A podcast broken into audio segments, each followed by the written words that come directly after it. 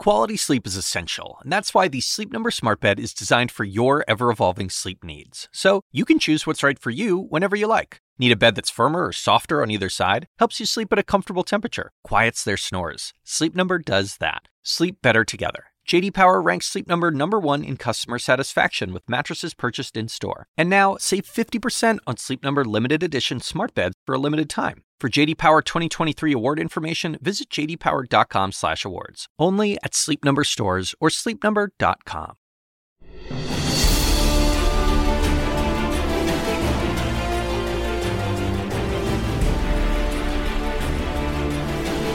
Good evening, everyone. I'm Abby Phillip in Washington. And I'm Kaitlan Collins in Miami. This is CNN's continuing coverage of the arrest and arraignment of Donald Trump.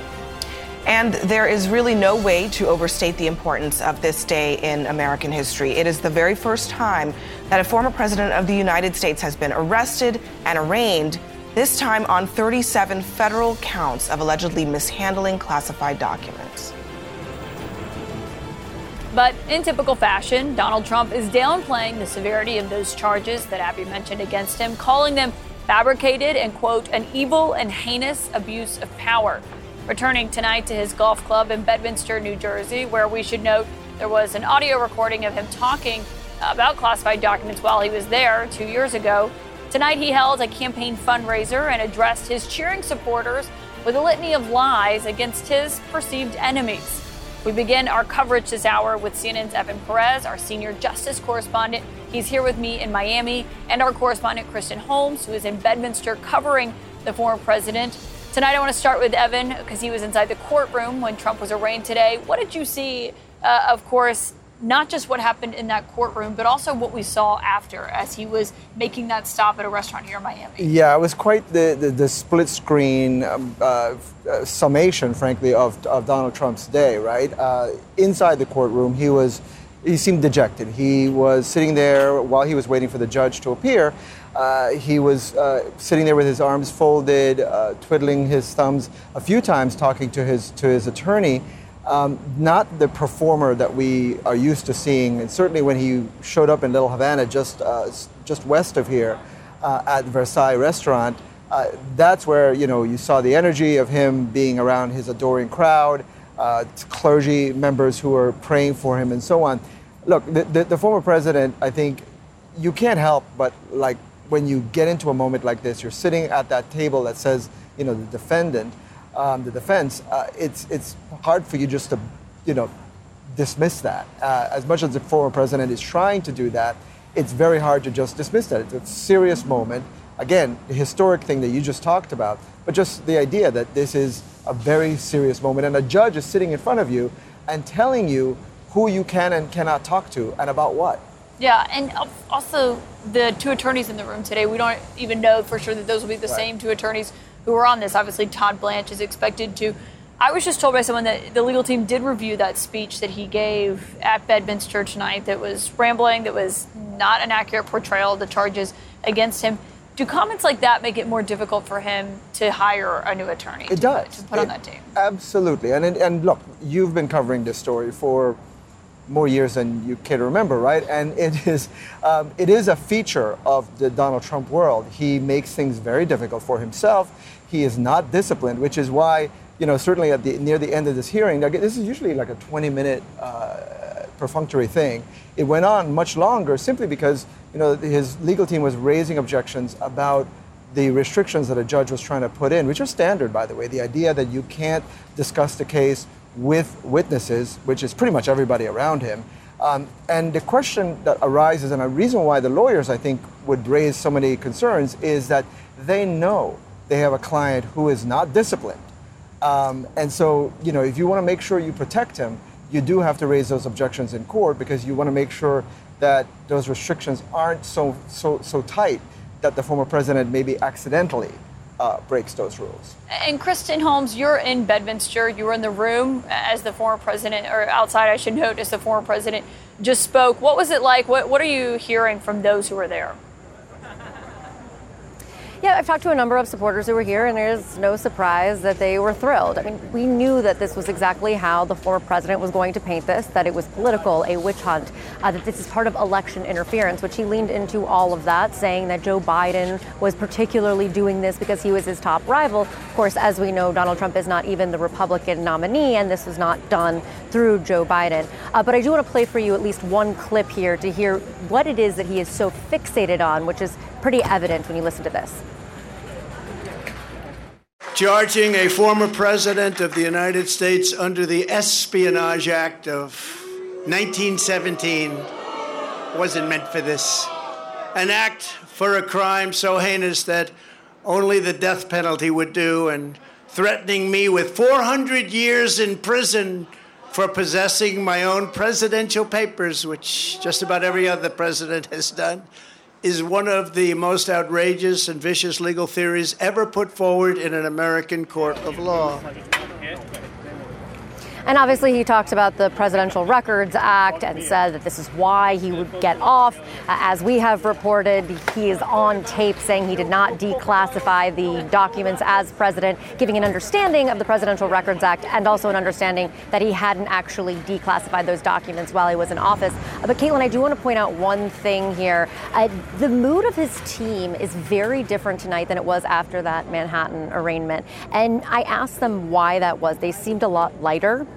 uh, they told me that day that it was one of the most emotional days of their lives. I had heard that from several advisors of various forms of it. Tonight they seemed lighter, it seemed easier. They were talking to reporters, uh, walking around, and they said that essentially now they have the playbook down and that they believe this is going to happen again, that he will be indicted again, and they're going to use the same playbook over and over again. Uh, and one other note, I know I'm jamming all this in, but it's important to note that not only was Walt Nauta on the plane back, but so was Walt Nauta's attorney, and that is something that we just learned all the attorneys were on the plane uh, after this. So, as we talk about how difficult it would be to not have conversations, uh, keeping in mind that now it seems that there's at least some sort of buffer as they left the courthouse today and came back to New Jersey.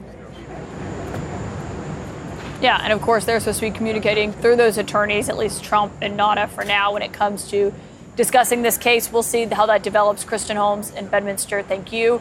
I want to bring in one of only nine members of the public who was in the room today, granted access in that courtroom during former President Trump's historic arraignment this afternoon. Joining me now is Raj Abhyankar. Thank you so much, Raj, for being here. So, when I left here last night at about 11 o'clock, I saw a line of people waiting to get in. You were one of those people. How long did you wait in line for? Well, we, I got here at 10 o'clock at a.m. night. A p.m. p.m. Yeah, at night and it was there's not a long line. I thought you know there'd be much longer line, but uh, mostly there were journalists or people that were reserving their seats for journalists. So I figured you know this is a good time for me to stand and see if I can wait and, and, and try to get in. But um, I thought I'd come back in the morning, but people around me said no, you should stay here because you don't know what'll happen in the morning. So and so you were just one of nine people who, who was in the room today. I know that you're here in Southern Florida. You don't live here, but you're here with your accompanying your daughter uh, to something. Why was it important for you to, to go wait in line overnight to be in that room today as former President Trump was arraigned? Today's a historic day, so I don't think there's a day that's going to ever come in my life like today. It's a day in which the American democracy is tested. It's the first time we have a, Amer- former American president that's charged with federal crimes. And I think it's also a sad day. So it's a sad day for our country to be facing this and it's difficult for me to see, but it's also important for me to have the opportunity to witness because given that I'm here, I'm here for a basketball camp. My daughter is in a five day basketball camp at Atlantic University in Palm Beach. So. What was it like in the room today? Was Trump already seated when you got in there? What was I know it was very quiet, but what else was it like? Yeah, it was interesting. I mean, yes, he was seated. He has a light blue navy suit, so he stuck out his hair was blonder than I thought. So I, stuck, I looked at him and goes, "That's definitely Trump." And so he was um, he was hunched over a little bit, and um, I think uh, he was, you know, he seemed as a, like a defendant. He didn't seem as larger than life. I, I, was probably about ten feet away from him, maybe fifteen. So it was um, it was an interesting experience to say the least. And you were waiting in line with someone who you are, I should note, a Republican who's been pretty critical of the former president. I think you would agree with that. Tell me if I'm wrong. But you were waiting in line with someone who is a very vocal supporter of the president's. I believe you said they were wearing MAGA gear. Do you believe both of you could see what happened in that courtroom today and walk out believing that he was indeed treated fairly by, by the team that was in there, by the prosecutors, by the judge? I don't think so because I think there's a big misconception caused by the politics around the, the, situation and how Trump has been treated from the beginning. And many Republicans, many Americans feel that why is Trump getting this punishment versus Biden or Clinton? And I think the answer really lies with the witnesses. And here in this indictment, which I read prior to coming to this arraignment today, it seems that there are very clear human witnesses as opposed to just factual evidence without witnesses. And that, that's what makes it distinguished from the other cases. Yeah, a lot of them who, who work for him. Raj, thank you for joining us here tonight. Hopefully, tonight you get to have a much better night of sleep. You're not outside a federal courthouse here in Miami and can sit instead do that. So, thank you. Thank you so much.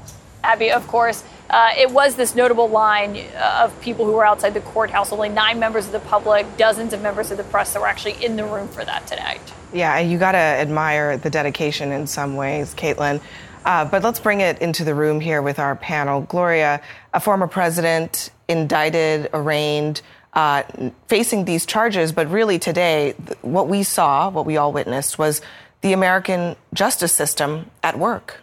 Yeah, and it was it was really a solemn day because uh, never in our history has a former president uh, been indicted on federal charges, and I think that uh, it's historic, and I think in his own way, Donald Trump knows that.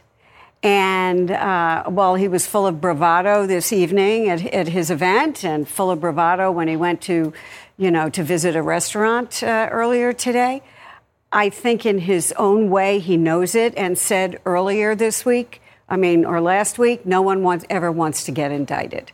And these charges are so serious that we are seeing Republicans, the, the sort of cement start to crack a little bit among some Republicans who are starting to say, wait a minute, uh, this is serious. This is dangerous. I mean, even Lindsey Graham, a great defender of this president, yeah. called it a self inflicted wound. And uh, Sarah, you know, I covered Trump for years. You worked for him. You can't, he, he's really.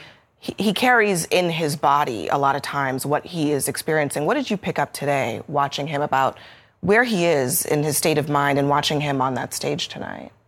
I do think that he definitely did seem more relaxed after the first indictment, uh, comparing to today. Mm-hmm. I think that, like we heard earlier, him and his team have gone through this before, not just with the first indictment, but with the impeachment proceedings. There is kind of a sense of normalcy in the chaos when it comes to Trump world. They are used to this, they know the drill, and um, he did put on a false sense of bravado today. I think deep down, he's probably panicking. His Truth Social posts seem to kind of give a little bit more insight into where his headspace is. But obviously, he wants to show his supporters that, you know, he's going to fight this and he's going to put out all this misinformation to try to shift the blame or make excuses. And they seem to be kind of throwing everything at the wall to see what sticks. Well, and think about who his key audiences are right now for that bravado, for this sense of confidence that he's trying to roll out. I mean, obviously, audience number one is voters saying, I'm innocent, this is a witch hunt, et cetera. But there are two other really important audiences here. The first is his Republican rivals to basically say, look, I walked out of that courthouse and I walked into a restaurant in Miami to applause and to a crowd that loved me. And then I went up to a fundraiser and I raised millions of dollars in front of all these people who loved me. So don't you dare try to come at me right now and think that I'm weakened because look at this show of strength. And I think the other audience that's uh, maybe not just the voters that he's trying to talk to is anybody, I think, from the Biden administration sort of sending a signal hey, I'm not going to make this easy for you. You may say, oh, nobody's above the law, but if you really want to come for me and you want to come at me in the legal system and take me down, I'm not going to go down without a fight. And can I add another audience is the jury pool. I mean, this case is venued in Florida, in the, in the Southern District of Florida, which will draw jurors from Miami Dade County, from Palm Beach County. And look, he's quite popular politically there. Uh, 40, 40 some, some percent, and he's going to have some support on that jury pool. That's exactly right. And, and we'll talk a little bit more about that. But, but Elie, I was struck today he kind of threw out some legal arguments. Yeah. I mean, I don't want to necessarily go too far in that way because I think sometimes they throw out things that sound like legal arguments, right. but they're really public relations arguments. One had to do with the Espionage Act. The other was when he said, whatever documents the president decides to take with him, he has the, he has the right to do so. It is an absolute right. Okay. they are going to have a legal defense. Let's not be dismissive of this. He has very good lawyers. They certainly will put up a spirited defense, but this ain't it. Neither of these is it. I'm going to take your word for it. Yeah, I mean, I mean, but let me just. To, you cannot take all the documents you want. They keep saying the Presidential Records Act. Just in, in a sentence, it says the opposite. It says presidential records belong to the archives unless the president shows that they're personal and have nothing to do with national security. And, and when we talk about personal, we are not talking about plans to, let's say, invade Iran. We're talking about Correct. notes that he might have taken, uh, diaries, Right. and diary entries to himself. Maybe, maybe you. Artifacts, yes, Yes. keepsakes, souvenirs, not nuclear plans, not vulnerabilities, not military plans. Not, not Five Eyes sensitive uh, national security documents. Will everyone stand by for us? The question now is how will this important case play out in federal court? Up next, we've got two Florida attorneys who know the system very, very well, and they will bring us up to speed on what we can expect.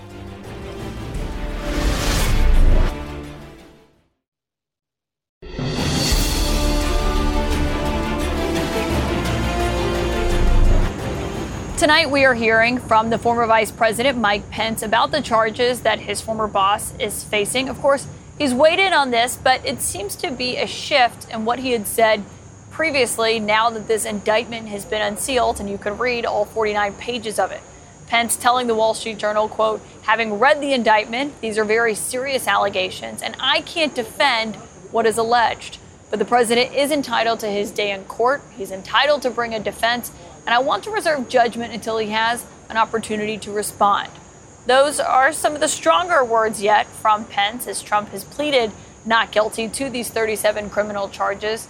Here to talk about what comes next in this case is Palm Beach County State Attorney Dave Aronberg. And also joining us again is former U.S. Attorney for the Southern District of Florida, Marcos Jimenez, who knows, of course, this room behind us very well. He is a former Republican, has been critical of Trump, I should note. But let's talk about what we just heard from Trump, because of course he left here, he went to his club in New Jersey to make remarks. He misrepresented the Espionage Act, and that is part of the charges that's facing him. He was saying essentially it's only for terrorists and spies, but that, that's obviously misleading. No, that's the Lindsey Graham School of Law. That's what he said. He said Trump's not a spy. Why are you hitting him with the Espionage Act? But the act is much broader than that. It involves the willful retention of documents. It involves the dissemination of documents. And apparently Trump did both. And it'll get you up to 10 years in prison, whether you're a spy or not. And what do you make of those comments as Trump has been trying to hire several people in the state of Florida, obviously some of those that, that you know, these Florida attorneys, because he needs local counsel in this case. Does that help or does that hurt?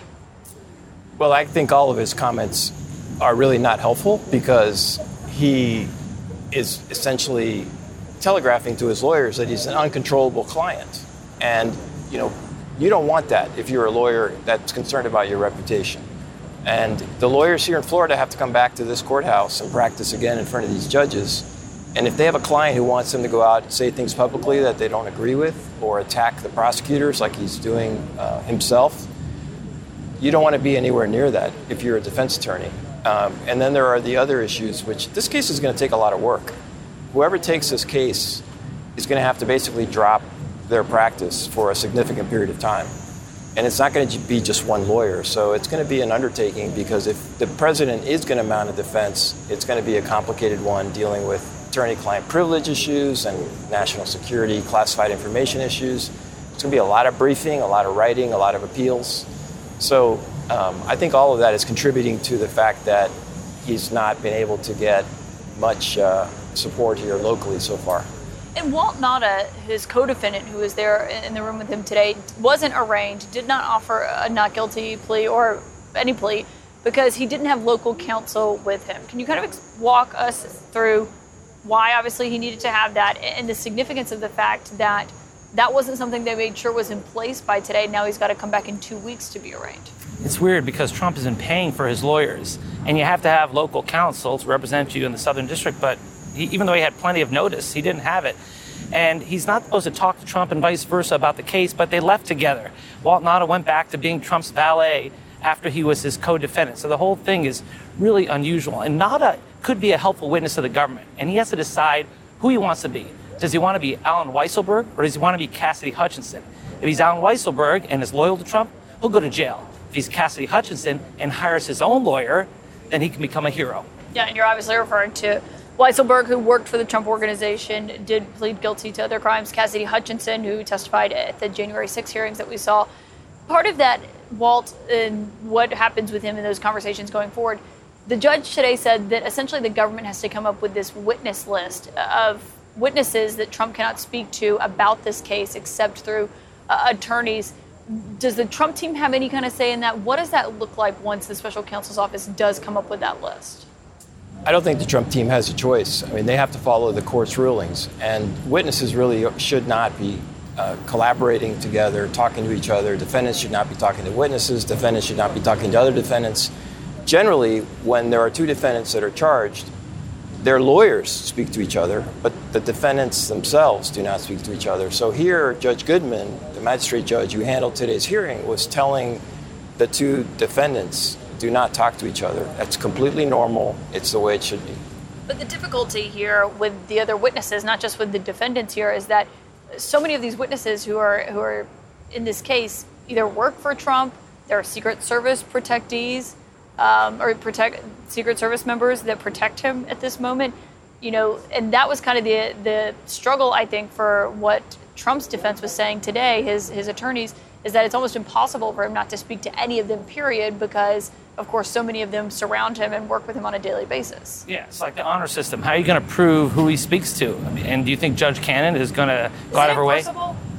It's it can be, but you've got to have ironclad proof that he violated the court's order, and then Judge Cannon is going to have to do something she hasn't done so far, and that's go after Trump, give him a negative ruling. So far, she hasn't proven that she can do that. Now, I am actually of the belief that after she was publicly humiliated for her rulings last year, that we may see Cannon 2.0, where she may try to do better because she knows she's under scrutiny by the 11th Circuit and try to play it down the middle. Uh, but she can still do things that could help Donald Trump, like jury selection, like delays, like even giving him a lenient sentence if he's found guilty. Yeah, of course, big questions of what that looks like and also when that trial is ultimately going to happen. Thank you both for joining us here tonight in Miami. Of course, the question is also not just about the judge. How will an unbiased jury be selected in southern Florida, where the former president lives for most of the year? We're going to talk about that right after this short break.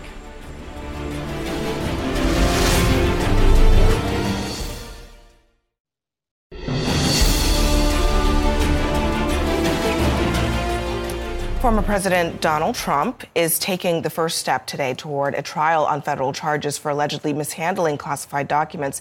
He is set to face a jury of his peers. But the historically high stakes of this case are already raising some real questions about how that jury will actually be selected. Our panel is back here with us to discuss. Elie, uh, you know, when you're talking about a case involving a former president of the United States and one uh, who sucks up as much oxygen as Trump, it's very hard to find someone who doesn't have an opinion. So, what does the jury questionnaire even look like? I can't even imagine what jury selection is going to look. Like. Listen, even in a normal case, jury selection is really complicated. It's sort of like the world's most difficult game show because you know a very limited amount of facts about each person, but you have to sort of guess is this person going to be with us? Now, with Donald Trump, the goal is not to get 12 people who've never heard of him. That's utterly impossible. Possible. The goal is to find 12 people who you believe can put aside whatever their personal or political views are and judge the case on the evidence alone. So jurors will be asked explicitly that. Can you put aside whatever you believe and just base the, your decision solely on the facts and the evidence in this case? And a lot of questions sort of following up on that. But ultimately, the lawyers who are going to have a limited number of strikes, the ability to throw a limited number of jurors off, are going to have to use their gut instinct. Do I trust this person or not? Do I like the vibe of this person or not? It's a guessing game. But you're not going to ask who they voted for. I don't think that gets asked. Well, explicitly. yes, to, and to that point, I mean, this is a moment of real shifting politics in the state of Florida, but particularly in South Florida, um, where this hearing was today, Miami Dade County. Uh, in 2020, uh, Joe Biden won that uh, that part of Florida. And then t- just this past fall, Ron DeSantis beat Charlie Crist by almost exactly the same margin. Things are changing, and that might have an impact. First of all, we don't even know if it will be Miami Dade County that the jury will be picked from. It could be from West Palm Beach, but things are changing in that part of the state. Yeah, and if it's Palm Beach County, we were all just looking Yeah. this up during the break. Uh, Biden won in the last election by uh, 13 points. So that's a whole different venue.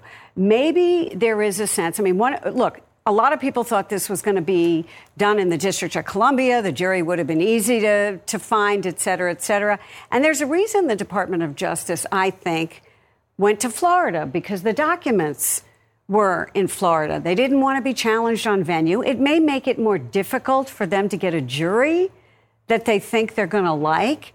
But I think they figured it's worth the risk because they didn't want to waste time on a challenge yeah. to venue. And uh, I just, um, my producer just sent this to me. Ron DeSantis in mm-hmm. 2022 beat the Democrat 51 to 48. So again, even in West Palm Beach, uh, shifting politics. And uh, when we saw Trump showing up at that at Versailles Cafe, yeah.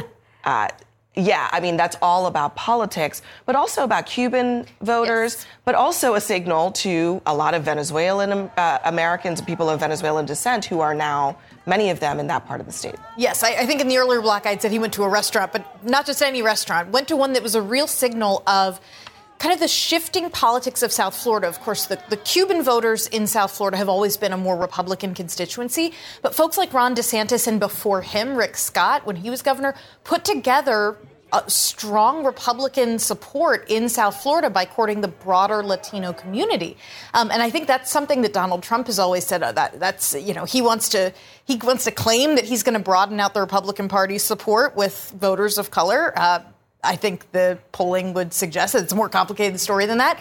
But certainly, South Florida is the type of place where Republicans' vision of trying to diversify their party has come to some fruition. So, tainting the jury pool, a little bit of politics, maybe both, maybe a, a little bit of a dig at Ron DeSantis, even. Yes, I definitely think so. I think on the substance of this indictment, it's highly detailed and very troubling for Trump, but he's trying to uh, change the narrative by putting all this kind of uh, misinformation out there. He's uh, using the Hillary Clinton comparison, for example, and saying that.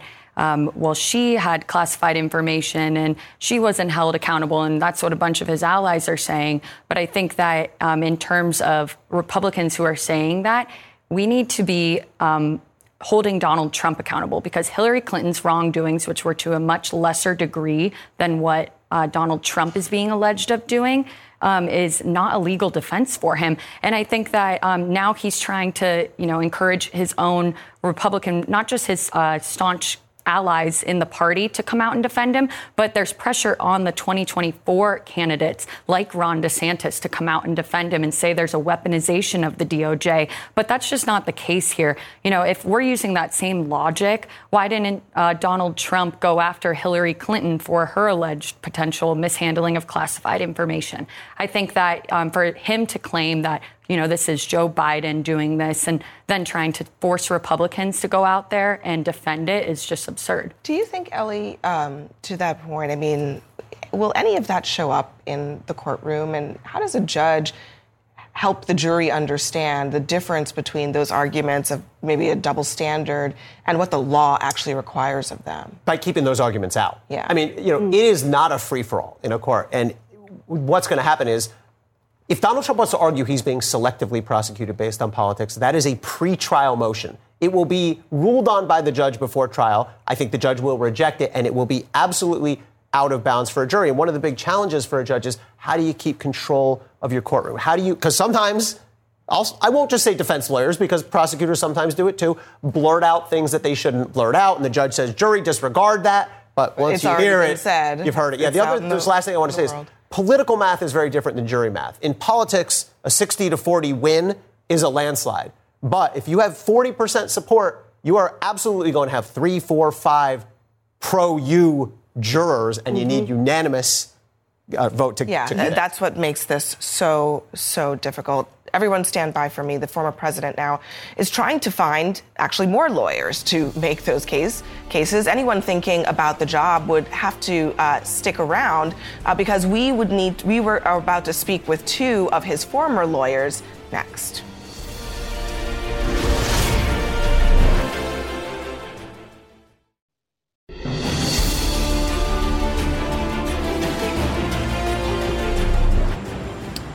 Trump's indictment drama is only intensifying tonight as the former president is still searching for a qualified, qualified Florida attorney willing to join his defense team.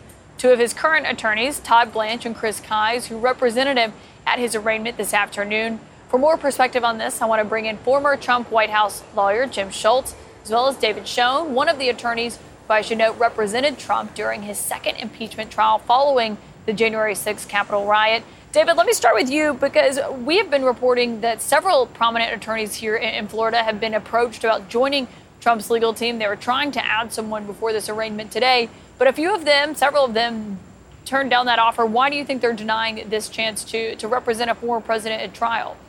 Sure, good question. Before I answer it, though, I'd be remiss if I didn't tell you that uh, I think I speak for every Alabamian to say how greatly proud we are of the superstar status you've achieved. Now I'll answer it. Um, I think that uh, there, there you, are a number. There, it's true. There are a number of reasons. Uh, first of all, you know, we all have read the same reports. There are a number of reasons that lawyers don't get involved in a case like this. First of all, there's a certain uh, predisposition among criminal defense lawyers not to take on certain clients of a political ilk. I'm very sorry to see that, but it's a factor. I've encountered it uh, during the course of these proceedings. You know, um, anyway, that's a part of it. There's also, you know, they've read the media reports about how difficult things can be. Um, it seems to some of them like a difficult case. There are personalities involved. I think it's a mistake for the team to have tried to find uh, the sort of be all and end all for purpose of the arraignment. The arraignment is sort of a pro forma step in the case. They don't need that. I personally would put together the best team of lawyers possible and then find a Florida lawyer who is familiar with the demographics, who's going to help with jury selection, who's respected by the court, um, if possible, and, uh, and go from there. But I'd first want my best team of lawyers. They needed local counsel as a matter of law there, and they had that with the person of the stature of former Solicitor General in Mr. Kise.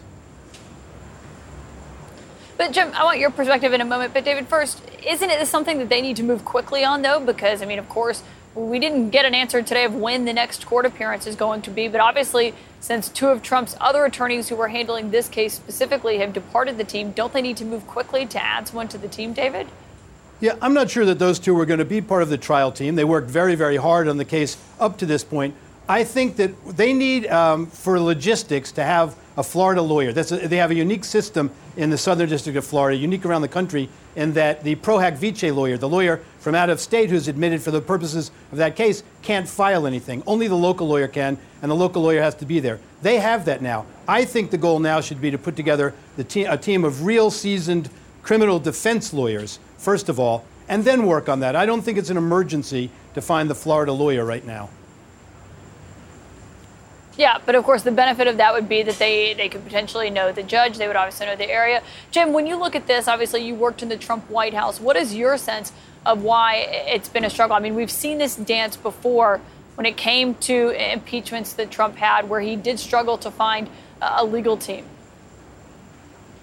Look, I agree with David in that he has to really work to get the top, the best defense lawyer, the best trial lawyers, and put together the best trial trial team he can as it relates to getting lawyers. I mean, look, there's no secret that you know we saw what happened post January 6th with some of the arguments that were being made in court.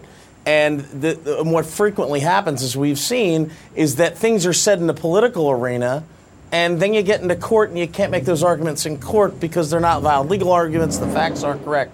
So that's a real challenge for a lawyer when you have a client out there that's running for office and saying one thing in the public domain and you can't make those arguments in court and we saw what happens when you go before the court and make those representations. Those lawyers end up in a little bit of trouble.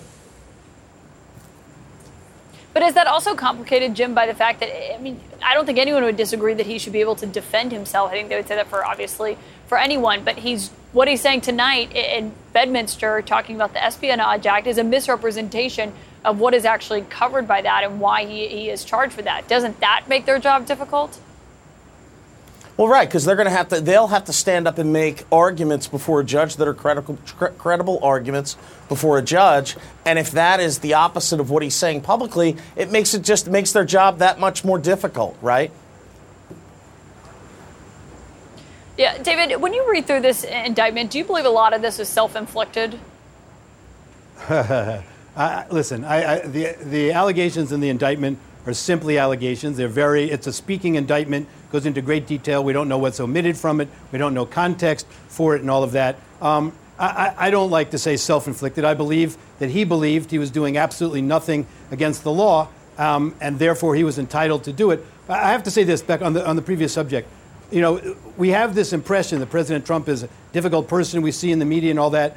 My experience with him is that he's been gracious on every single occasion I've ever spoken to him, flattering, gracious, etc. And I don't come from this background. As I've said before, I represented a socialist candidate for president in 2020, and I represented the Democratic Party all of last year. So I don't come to that conclusion easily. But I do think there's a misimpression out there in public of how he is sort of behind the scenes. But David, it's not just about how he, how he acts. I understand that's your experience with him and whatnot. But when you read through this indictment, I mean, he is accused uh, of misleading one of his attorneys, Evan Corcoran, by having his co-defendant in this case move boxes up to his residence and then only move some of the boxes back down. I mean, he went to great lengths to mislead his own attorney, who then was turning over a certification to the FBI about turning over documents. Yeah, I, I think, you know, one of the issues in this case is, of course, the Evan Corcoran notes and so on. I think there'll be a motion to strike those because I think that Judge Howell turned them over in wholesale fashion without giving a chance for redaction by the lawyers and so on. But I think if they come in, you're going to open up Evan Corcoran's testimony in this case, not having to worry about other privileged material. I think he's going to tell a very different story from the impression created about this idea that President Trump intentionally misled him. I feel very strongly that Evan Corcoran's testimony is well, going to be supportive of President Trump. It's not just Evan Corcoran's notes. There's surveillance footage and phone records of Trump's conversations with Walt Nauta before Evan Corcoran went in that room and searched, but we'll have to leave it there. Jim Schultz, David Schoen, thank you both for your time tonight. David, uh, thank you for your Alabama shout out and roll tide. Absolutely. Thank you. A big question tonight could Trump's aide, who is also being charged, potentially flip on him? That is a question. President Nixon's former White House counsel will tell us what he thinks. John Dean is here next.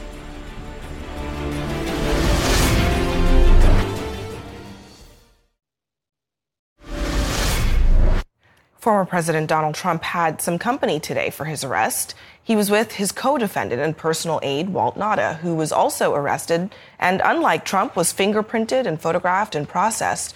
Nauta faces six counts, including several obstruction and concealment related charges. The judge ruling today that Trump and Nauta cannot communicate about this case. So let's get straight to CNN contributor and former Nixon White House counsel, John Dean. So, John, you heard that ruling from the judge. How likely is it, do you think, that that will even work? That they would be able to not talk about this case and that would be even enforceable? Well, I don't, we don't know exactly what that relationship is today. It appears that uh, Mr. Nauta is still uh, the valet and helping Trump out and dealing with him on a regular basis. So they'll have to discipline themselves if indeed they're going to honor the rule. And the thing is, we, no one's going to police it. We'll only know if they do something blatant and conspicuous. And uh, to your point, I mean, look here, you can see them together at that Cuban restaurant after their joint court appearance together.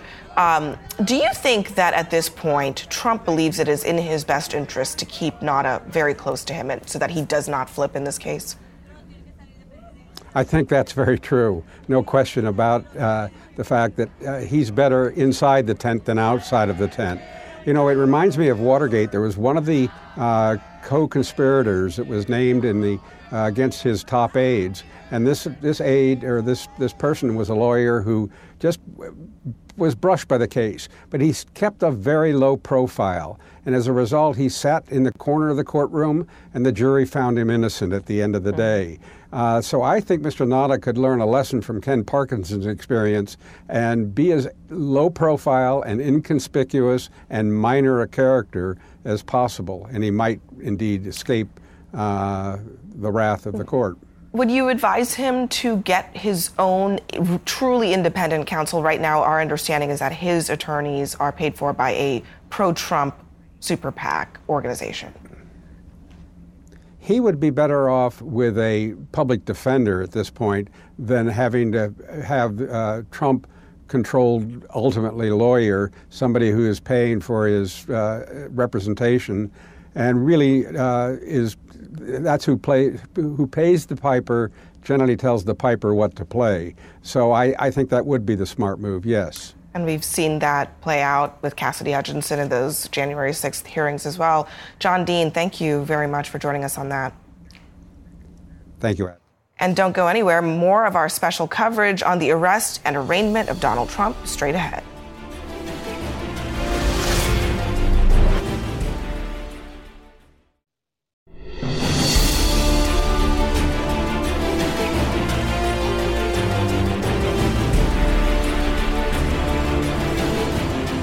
Welcome back to CNN's continuing coverage of the arrest and the arraignment of Donald Trump. I'm Kaitlan Collins in Miami. And I'm Abby Phillip in Washington. As, of course, we both know, it has been a long and historic day. The former president returning to his New Jersey golf club tonight after his appearance at this courthouse behind me to a rousing reception from his supporters that also, we should note, was a campaign fundraiser. And in an angry and rambling at times address, Trump told them that he is the victim of political persecution. And earlier today in Miami at a federal courthouse, Trump was arrested and arraigned on 37 counts for his alleged mishandling of classified documents. And in that courthouse today was CNN's senior justice correspondent, Evan Perez, who is joining me here in Miami. What I keep thinking of is just the big picture of this, which is that next year, as he is the Republican frontrunner for the nomination, right now, he is going to be dealing with all of these court dates in between running for president and doesn't have that insulation. You know, he's never been under investigation in this way where he doesn't have the insulation of the presidency. Right. He doesn't have the shield. And the Justice Department doesn't have any prohibitions, any internal memos that say you can't bring charges against him because he's running for for president, right? It's one of the things he's claiming. He's claiming that this is election interference, but I think people might forget that uh, one of the reasons why he declared perhaps a lot earlier than he, he planned to is he thought that this would dissuade the Justice Department uh, from pursuing this investigation. He thought that this would make Merrick Garland and the, the, the, the Attorney General and, and everybody just kind of stand down. And that's not how it happened. He ended yeah. up getting a special counsel as a result. And that special counsel is Jack Smith. And I was talking to some people in Trump's orbit today, asking them whether or not they believed they knew, or if they knew that Jack Smith was going to be there. A lot of them were surprised by it. He wasn't required to be there, I believe. He wasn't. Why do you think he showed up today? Well, I think you know. I think one of the things that they, the, the, Justice Department wants, and, and certainly the, the, the, special counsel wants, is to be more visible. Uh, I think they, they understand that someone has to be behind these charges. Someone has to tell the, the American public. You saw the extraordinary thing that he did, which was we heard his voice for the first time after this uh, indictment was released. Uh, and I think you're going to see more of him because I think they've learned their lesson from the last special counsel, Robert Mueller, who was never seen. He, the first time we saw him, of course, was uh, when he testified in the Senate. So uh, after the report, after the Mueller report. So I, I think they want to take it a, a, lot different. They want to make sure that the American public knows that he's the one behind this uh, this charge, and it was done independently of Merrick Garland, who is a political appointee of the former president, so, of the current president. Right. And, and, one thing that didn't come out of today is an understanding of what comes next, where we are next, what's the next court appearance, what does this look like beyond Walt Nauta, we know has to show up here in two weeks with his Florida based attorney. What is next? Well, the, I think what's next is going to be a lot of uh, legal fighting. Of course, the former president still has to uh, secure his his uh, his legal team. He's going to be hiring, you know, we assume more lawyers to represent him in this case. Um, and then we're going to see some of the briefs start showing up in court. Um, court dates, the first court date before uh, Judge uh, Aileen Cannon in, in West Palm Beach, uh, in the northern di- division of this district. And then the, the, the, the, legal fighting will begin. You saw a little bit of it today, right? This, uh, the judge tried to put some restrictions on who Trump can talk to, including Walt Nauta, whether they can have communications about uh, uh, well what they could talk about, and uh, and so you saw the pushback from his lawyers who are trying to protect him, and so that's a preview of what's to come. We're going to see a lot more fighting, including over Evan Corcoran and that incredible testimony and, and, and his notes, which are a big part of this case. Yeah, and then Nauta and his attorney and Trump and his attorney all flew back together to New Jersey tonight, Evan. Which really tells you uh, how close they're gonna they're planning to remain yeah. as this plays out. It really does. We'll see what that looks like, and of course how the judge here responds. Evan Perez, right. great reporting today. Thank you, Abby. Of course, uh, big questions about what that legal team is going to look like going forward. Absolutely. That's going to be one of the biggest questions I think facing us. But we were just telling you about that rambling at times uh, speech that the former president gave. And as is often the case, it was also filled with a slew of, of, lies and falsehoods. Let's get straight to a fact check on Trump's address tonight. To his supporters in New Jersey, CNN's resident fact checker, Daniel Dale, is here to save the day. So, Daniel, uh, you've been through Trump's speech at Bedminster tonight. Tell us what stands out to you. Abby, I usually like to do a deep dive into a couple of false claims from a big speech like this, but former President Trump delivered just so many lies and wildly misleading claims about this indictment that I want to go through a whole bunch of them quickly because I think they're all important. So Trump kept claiming that the Presidential Records Act said he has every right to keep these classified documents. He said they were his own documents. That is not only absolutely false, it's like upside down worlds. That act is clear and concise. You can go read it online. The very purpose it was passed in the 70s was to make clear that all official documents from a presidency, classified or not classified, belong to the federal government the moment a president leaves office. Trump also claimed the Presidential Records Act says he was supposed to negotiate with the National Archives and Records Administration about what to return. Also, absolutely false. That act again says all official records belong to NARA. There is no provision for any negotiation. Trump claimed just about every other president has done what he did. Again, absolutely false. No president in the Presidential Records Act era has taken home troves of sensitive records and refused to give them back when NARA asked. Uh, he also claimed that the FBI or DOJ illegally released to the press a photo the FBI took where they laid out classified documents they had found at the Mar-a-Lago search. They didn't illegally release it to the press. They included it legally in an August 22 court filing. Trump claimed that Biden had him arrested. There is zero evidence we know that Biden had anything to do with bringing these charges. They were brought by a special counsel and approved by a Florida grand jury of ordinary citizens. Trump mocked the use of the Espionage Act. He claimed it wasn't meant for this purpose. Also, again, false. That law, despite its name, is not only meant for classic spying, there's a provision that specifically prohibits the willful retention of national defense information, usually classified documents, which is what Trump and many people prior to Trump have been charged with. Trump vaguely talked about Biden sending 1850 boxes of documents to the University of Delaware. That is highly misleading. He did not mention those boxes or Biden's legally and properly donated papers from his years in the U.S. Senate,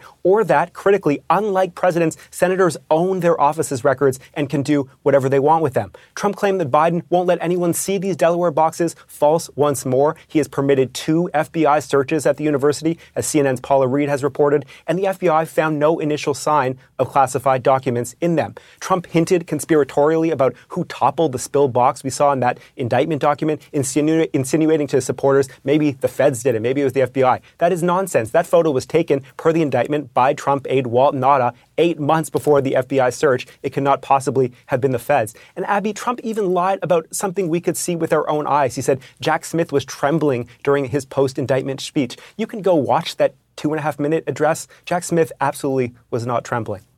Some of these are just incredibly brazen. Daniel Dale, thank God for you. Uh, thanks for bringing that to us. Kaitlan? Say what you want. And for more on all of this, and not just what the former president is saying tonight, but also what could happen going forward, I want to bring in criminal defense attorney David Markus, who recently succeeded in defending, uh, we should note, the former Florida Democratic gubernatorial candidate Andrew Gillum, also recently turned down a job to defend the former president in this case that's happening here that we're talking about tonight. Tell us why. Why, why did you not want to take on this case? You know, I, I, can't really talk about that particular thing, Kaitlan. I can talk about the circus that was brought to town, the roosters and the chickens and the yes, and the cats that are around. around uh, uh, it's been wild, and the heat and the humidity that you guys are putting up with. Um, but trying to stay away from talking about the specifics of that. Well, in a bigger, broader sense, I've talked to some attorneys about this today, the pros and cons of taking this on. Obviously, it's a historic case. You'd be representing the first time a former president has ever faced federal charges. Uh, what do you see as the as the the cons of representing it? You know, it's a full time job. Um, that's number one, and and so any lawyer who takes the case needs to make sure they have enough time, enough energy to devote their entire practice to it. And so, if you have a busy practice, if you're trying cases all around, it's going to be hard to turn away those cases to tell the current clients, listen, I'm going to be spending all my time on this. That's a difficult thing for a lawyer to do and to get involved with. Is it complicated by what we saw happen tonight, where Trump leaves here? he gets on his plane, he goes back to Bedminster, and he delivers a speech that I'm told his current attorneys reviewed, where he, he said he had you know every right to take these documents. He said I did everything right, and they indicted me. How much does that complicate a search for an attorney? You know, I don't think it does all that much. A, a person should have the right to, def- to defend themselves in public. I think what's much more interesting is why nobody's criticizing Jack Smith for getting out in front of the public the night after the indictment, having a press conference like a peacock with the American flag behind him and saying, the public should read the indictment and make a decision for themselves. That's wrong. A judge is going to instruct the jury not to make a decision based on the indictment, to wait for the proof. So I'm not sure why Jack Smith did that. I'm not sure why prosecutors are holding press conferences. I think it's unseemly and I think it's wrong. So it's interesting for you to say that because what we had heard as we were covering it in the immediate aftermath of learning that Trump was indicted was the silence from the Justice Department and the fact that Trump himself was the one framing the narrative of what had happened, and we weren't hearing anything from the Justice Department. Isn't that just as problematic? Well, Trump beat him to it, uh, you know, as Trump is is opt to do. But but Jack Smith held a press conference, maybe you know too late for the media, but. Why is he holding a press conference at all? It is odd, right? He had a speaking indictment, what I've called a show and tell indictment with pictures and everything. Um, that should speak for itself. It's weird that a prosecutor will get in front of the camera and sort of preen about we want a speedy trial government doesn't get a right to a speedy trial. but don't trial. you have a right to a speedy trial as a person? Oh. Is that preening about a speedy trial? Yeah, so, so the, the, the, defendant has a right to the speedy trial under the Constitution, under the Sixth Amendment, not the prosecutor. So for the prosecutor to say, we want a speedy trial, well, I think that was just for the cameras because he doesn't have a right to a speedy trial. Only a defendant does. And so this case is going to take a long time. You don't think he was saying that in the interest of the, the Republican frontrunner that they are investigating, saying that's why he should have a speedy trial? No, I don't think he was looking out for Donald Trump when he said uh, we should have a speedy trial. Donald Trump's lawyers should have the opportunity to prepare. The government's been investigating this case for two years. They've been putting this case together. Trump's going to have a new legal team. They need time. It's only fair, right, that they have the same amount of time to prepare. There's no chance that this case gets tried before the election. I'm telling you, it will not get tried before November 2024. One thing I should also note about what we heard from Jack Smith, it wasn't. Pre- I, am very sensitive to this as a member of the press. It wasn't a press conference because they didn't take questions. It sure. was he came out and, and delivered a very brief statement. When you see though the former president repeatedly attacking Jack Smith, I mean, if you scroll through his social, his Truth Social feed, he calls him deranged. He calls yeah. him a Trump hater. He attacks his wife. Not right. I mean, not you know, no, clearly not appropriate. Nobody should be name calling. Um, so, so Trump shouldn't be doing that. Nobody's going to defend that. Um, but I, again, I, I, do think we should be asking questions about why Jack Smith is on air making those kinds of comments also. Well, he doesn't speak very often. That was the first time we had heard from him. I will note uh, we did see him today, of course. We didn't see him, but he was in the in the courtroom today. I know the cameras in the courtroom is something that you care a lot uh, about as well. We'll have to leave it there, though. Sure. We're out of time tonight. Sure. David, thank you very much, though, thank for, you, for joining Doing us here in Miami. Appreciate that. Abby, back to you. All right, I want to bring in Democratic Congresswoman Abigail Spanberger of Virginia. She's a former CIA case officer and she sits on the House Intelligence Committee. Uh, Congresswoman, thank you for joining us. Uh, look, w- the indictment lays out pretty clearly the nature of the documents that he, the former president's being charged with. They have to do with U.S. defense, intelligence capabilities, nuclear capabilities, and yet you hear Trump saying tonight, I had the absolute right to take the documents. What does that make you think as a former intelligence officer yourself? Uh, you know, Abby, in the indictment, it lays out that these documents detail U.S. capabilities. They detail U.S. plans uh, in the event of uh, an attack. They detail our capabilities. They detail the military and technological capabilities of our partner nations. Um, as is laid out in the indictment, these documents are the roadmap uh, to keeping our service members safe in the event of uh, any sort of conflict. They talk about, you know, the United States' biggest, deepest secrets. Um, and anyone who has access to this level of classified information, as per what was listed in the indictment, uh, has an absolute duty to protect them. And so, as a former intelligence officer and as a member of Congress now, I think it's absolutely horrifying that anyone would downplay the seriousness of what these documents represent. I want you to take a look at this uh, graphic showing the areas in the Mar a Lago Club where these documents were found. Uh, they were, frankly, all over the club. And some of your colleagues in the House uh, today, one of them in particular, said, well, there are 33 bathrooms. Uh, you can't just walk into any bathroom at Mar-a-Lago, or or the idea that the bathroom has a lock yeah. and that that's a secure place. What's your reaction to that? There are absolute protocols for how classified information is supposed to be maintained and protected. Uh, certainly in the House of Representatives, we have a SCIF. Uh, we have it's a, a, special facility. Documents are locked up. You have to have access to the rooms.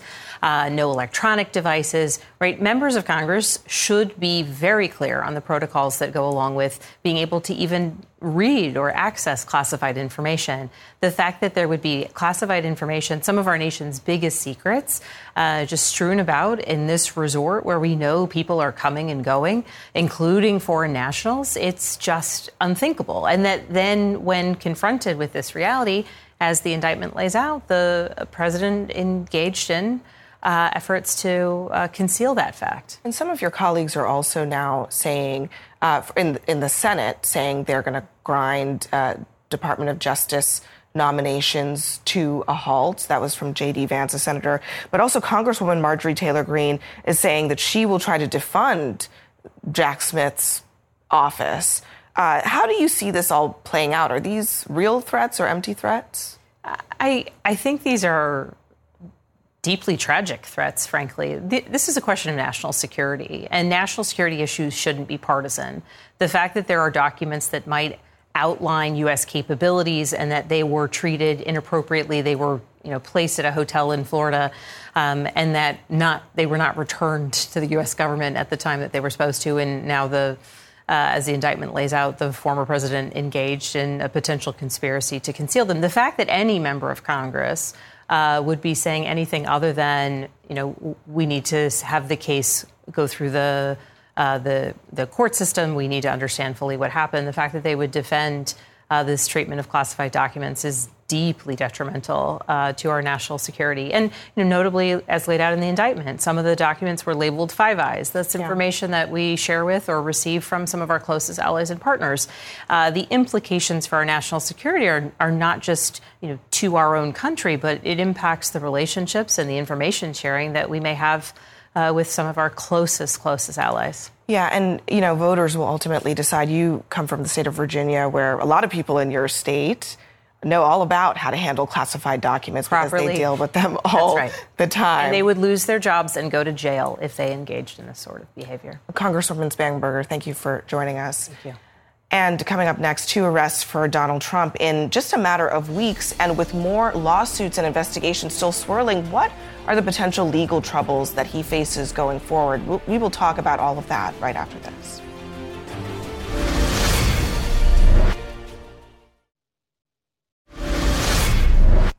Former President Trump's arraignment in the classified documents case is just the latest in a series of legal troubles that he has been facing.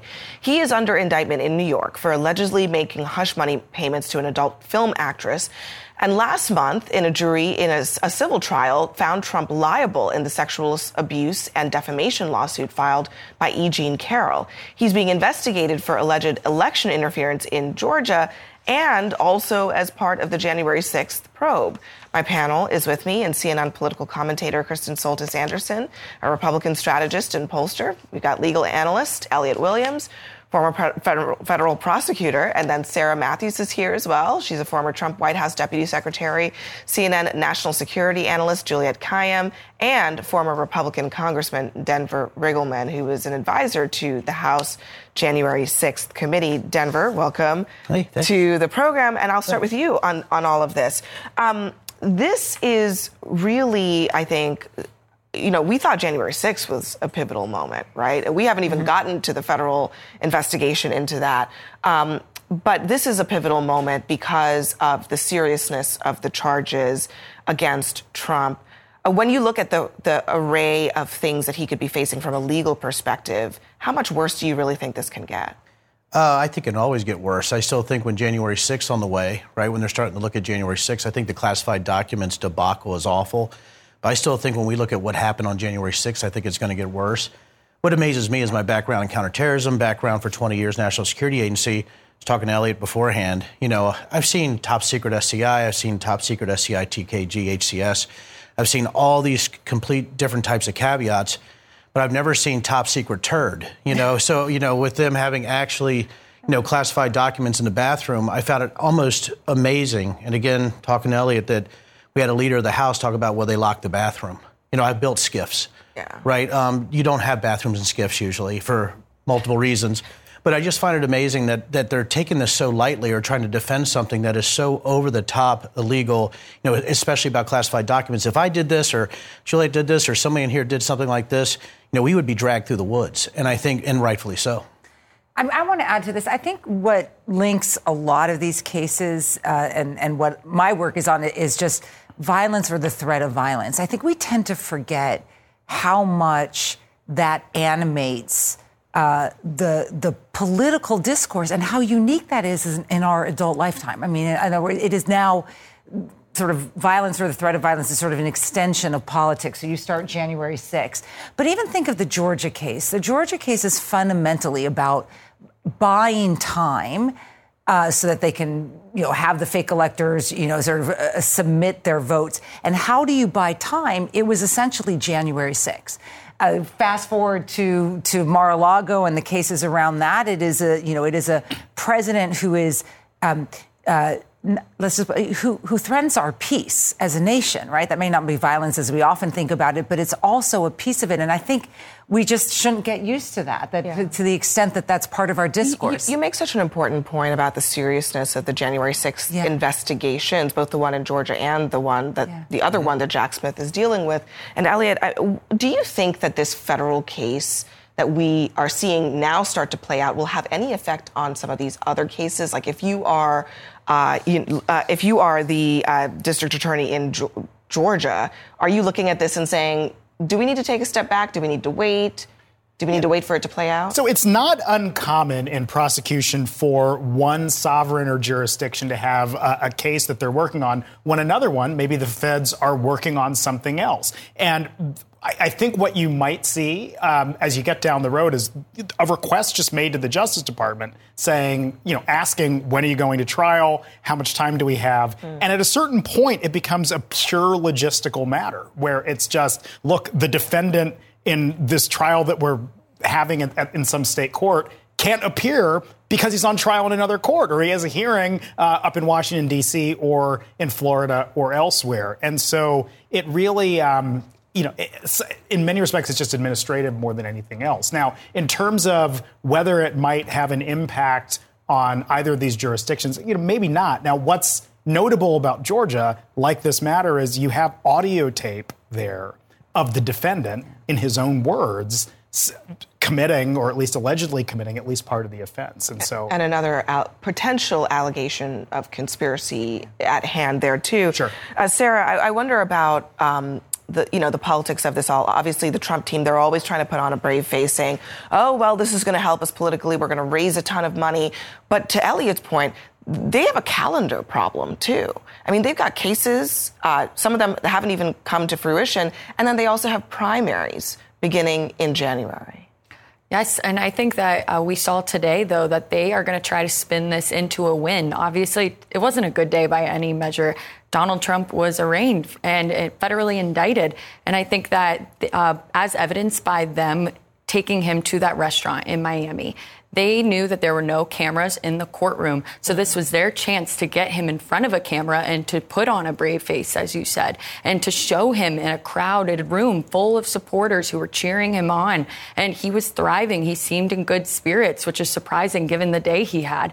But they are going to try to spin this into a win, uh, as they usually do. And the message that we heard from him tonight in his speech was, they're coming after me because I'm fighting for you. And so he's going to stick to that message and try to force force his uh, rivals to come out and defend him. But what I think is so funny about that is if you're a 2024 rival uh, taking on Donald Trump, it's interesting that you aren't making the case then for why you're running if you're afraid to criticize him.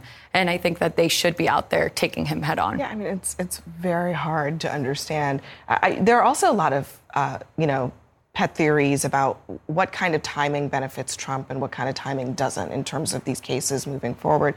What's your take, Kristen, about how, how this plays into the Republican primary? Uh, as we know, Iowa's coming up in January, and uh, he also has a court date for next March, I believe, in the middle of the primary season. Well, whenever something like what we've seen over this past week happens, within the Republican primary, there tends to be this, or within the Republican electorate, this like circle the wagons effect, right? Let's all rally around our guy. Let's, even if I don't like some of the stuff he's done, I don't like his enemies more. And it's a reminder to Republicans hey, there may be things Trump's done that you don't like, but you stand with your guy. And so if there are big developments that happen on the eve of a big primary, there's an argument that that could be beneficial. But the countervailing argument is Republicans really don't want to lose the general election in mm-hmm. 2024.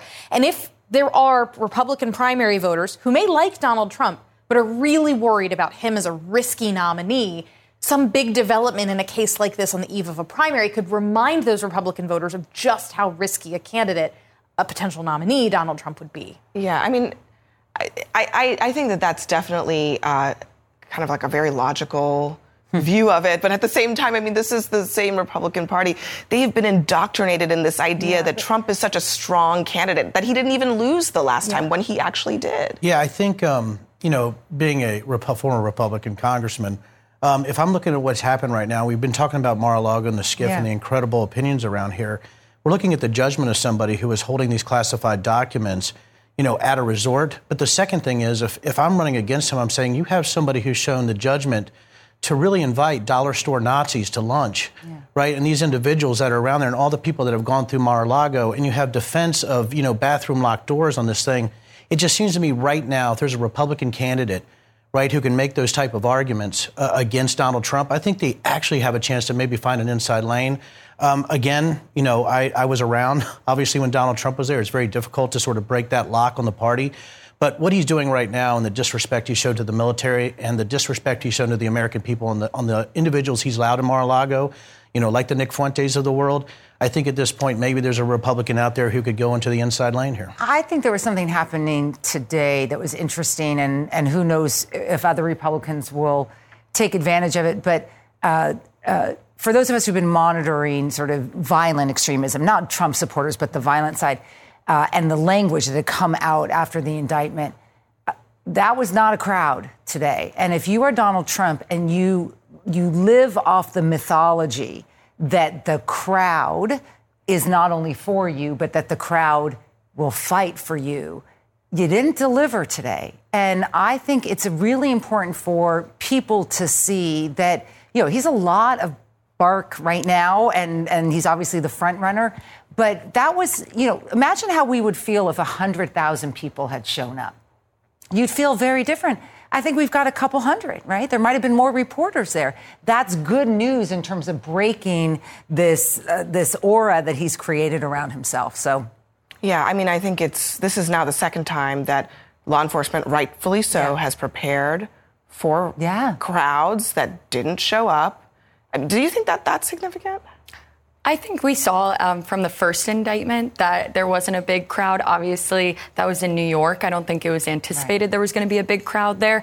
Florida, I did kind of expect there to be a larger presence, but there really wasn't. I think the estimates I heard were something like there were 20 people outside the courthouse, and there were more reporters there actually covering one, it. One caveat um, there is that I think a trial is very different no, there, than an initial appearance or right, or, right. And, and, and, and the arrest this... after January 6th clearly have an influence, but but that's good. I mean, in the sense that that people will not do what he remember his language sure. was to fight and the violent side. I think it's really important that that's sort of what's animating a lot of, of he has nothing else, right? No, absolutely. I just mean uh, a trial starting yeah. of a former president of the United States, if we, if we, reach that point, is very different than yeah showing up and for a 30 second hearing and, and being advised of your rights. We'll see. Who knows? I don't know if people have that level of analysis in their minds when they're going in, but again, he's not on trial. When that day comes, I, I think it's a different ballgame. And unfortunately, Trump is known to just simply up the ante yeah. every single time rhetorically. Uh, great discussion, guys. Thank you all for being with us. And Republican leaders are weighing in now on today's event. Stay with us for their reactions.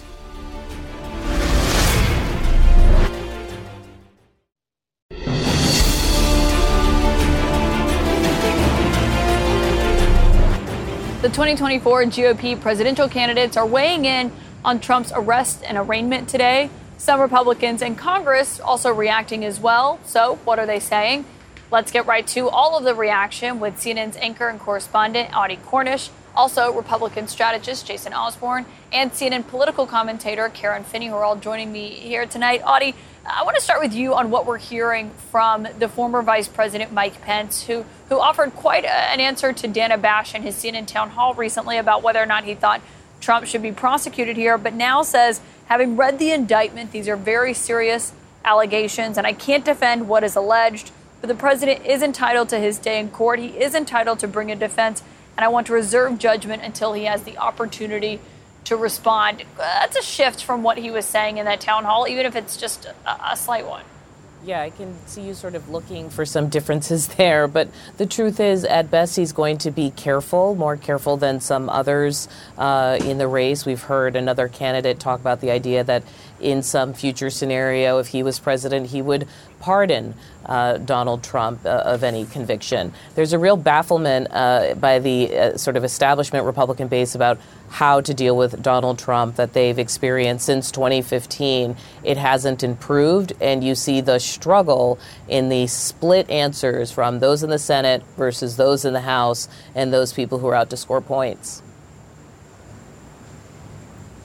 Yeah, and Jason, I want you to hear an answer that stuck out to me today. Two answers one from Kevin McCarthy yesterday, one from Byron Donalds today. Obviously, both Republicans, both in the House, the House Speaker and the Florida representative. This is what they said in a defense of what Trump is alleged to have done.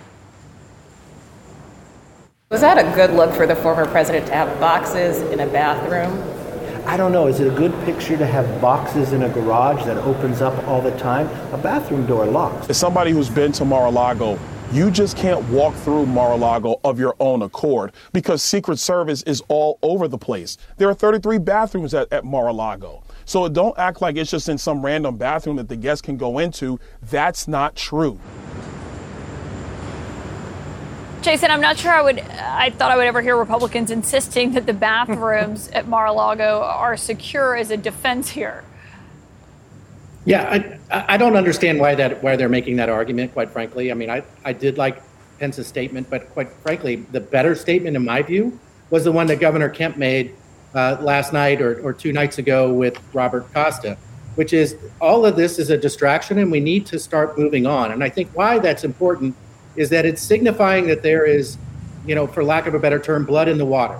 And so, folks, as, as they're inching out against Trump a little bit more and more, and they're seeing what kind of feedback they're getting and what the voters are saying in terms of their polls, et cetera, it, I think you're going to see more and more Republicans coming out and saying, like Nikki Haley did, where she said two things can be true at the same time, which is the Justice Department needs to, you know, be reorganized.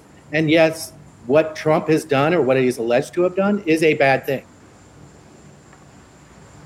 And Karen, yeah, I mean, we're basically seeing these Republicans who are running against Trump almost contorting themselves to try to walk a, certain line on this. One of them, Vivek Ramaswamy, today was calling on the other Republicans uh, to promise to pardon Trump if they were elected. What do you make of that? Well, that could very easily become the litmus test. I mean, they can certainly cite, they won't want to talk about Watergate and uh, the tradition uh, of President Ford pardoning President Nixon, but that's absolutely going to jam up and make some of these Republican candidates have to figure out how do you thread this needle and create what we would call a permission structure for those voters who might be willing to break with Trump, and as we were saying with Nikki Haley, right, creating for people the possibility that two things can be true at the same time. You can love Trump and be loyal to Trump, but also want to support a different candidate for 2024. Those candidates are going to have to increase the risk of voting for Trump in 2024 and push the desire to actually win. So, how those candidates do it that's going to be an interesting thing to watch. And maybe it is the case that the way to thread that needle is going to be to say, I'll pardon him. Uh, and that is a way that we can win and move forward. Yeah, I would could be disagree seeing on the caucuses pardon in the middle of court dates. This is. uh, We're going to have to leave it there. We're out of time, but we will get back to you because there is big questions about whether or not that is going to be something realistic. If it gets to that, of course, these uh, court dates coming up for the former president. More tonight on the arraignment, the historic arraignment of Donald Trump, and whether or not it could change the way we see the presidency forever. We have a presidential historian, Doug Brinkley, here to give us his perspective.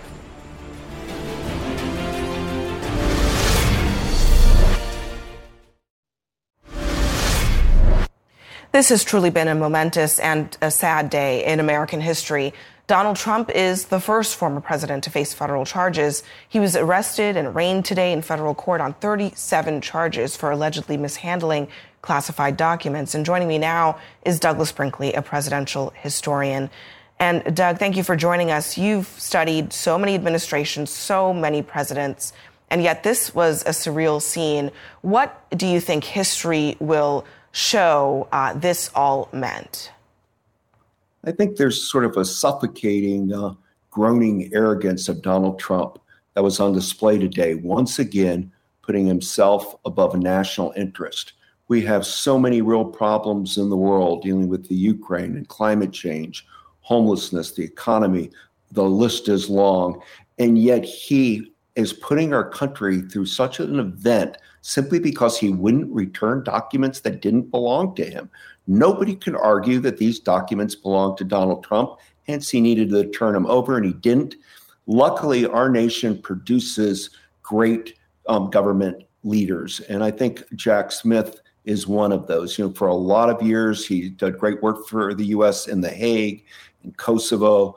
Uh, he's dealt with issues of genocide and uh, crime syndicates, but he has masterly put together uh, these 37 indictments against Donald Trump. And and what, I didn't expect him there, Abby, to be there, but he was there today, apparently just glaring at um, ex President Trump because he really knows what this is all about. And it's all in that very biting um, yeah. indictment.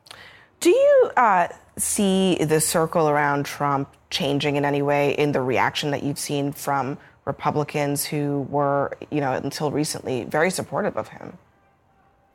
You know, I last evening I did an event in California with Leon Panetta and Bob Woodward, and the big question that all of us keep having: is Where is the spine of the Republican Party? What happened to the party of Lincoln and Eisenhower and Reagan? And I think we're starting to see it for the first time today. I mean, over the weekend, it was a former Attorney General Barr speaking out, and then Nikki Haley joined, and you just played a clip of uh, uh, former Vice President Pence, and you're starting to see a distancing in the Republican Party from Trump. Obviously, not from Kevin McCarthy and Jordan and, and, and many in Congress, but I think it's going to be curious to see if a group of senators can really uh, take Donald uh, Trump to the woodshed over this uh, where it's not just a Mitt Romney figure, but maybe 10 leading Republican senators that'll say enough's enough. By doing so, not only would they save the country this sort of um, curse, really, that Trump has put on us, at, or a distraction at the very least, but it might very well allow somebody like a DeSantis or um, Scott or Haley or, or one of the others to um, emerge and actually win and not be um, winning while they were indicted multiple times. And the interesting thing about so many of those names that you mentioned is that many of these people worked for Donald Trump, including his own former running mate, uh, former Vice President Mike Pence. Uh, Doug Brinkley, as always, great to have you and your uh, insights in this incredibly historical day that we all just witnessed. Thank you. And Kaitlan and I will be right back.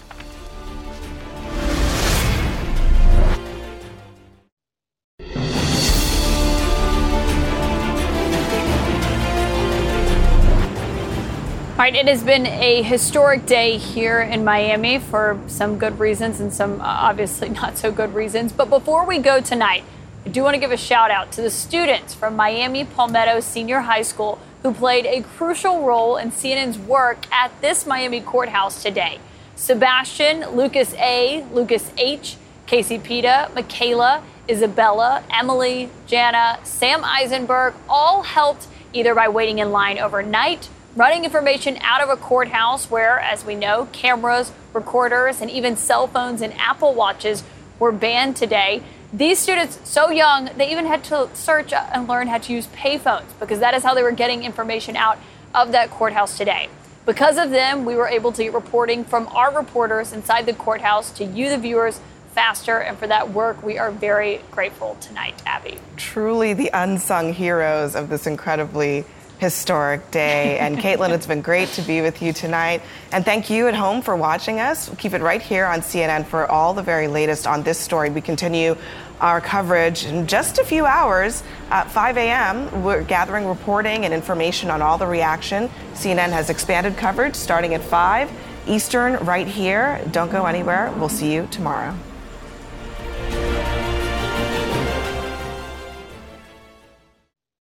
Quality sleep is essential, and that's why the Sleep Number Smart Bed is designed for your ever evolving sleep needs. So you can choose what's right for you whenever you like. Need a bed that's firmer or softer on either side? Helps you sleep at a comfortable temperature, quiets their snores. Sleep Number does that. Sleep better together. JD Power ranks Sleep Number number 1 in customer satisfaction with mattresses purchased in-store. And now, save 50% on Sleep Number limited edition smart beds for a limited time. For JD Power 2023 award information, visit jdpower.com/awards. Only at Sleep Number stores or sleepnumber.com. I'm Dr. Sanjay Gupta, host of the Chasing Life podcast. In honor of our 10th season, we want to hear from you. Leave us a message at 470-396-0832 and tell us how you chase life. It could be used on an upcoming episode.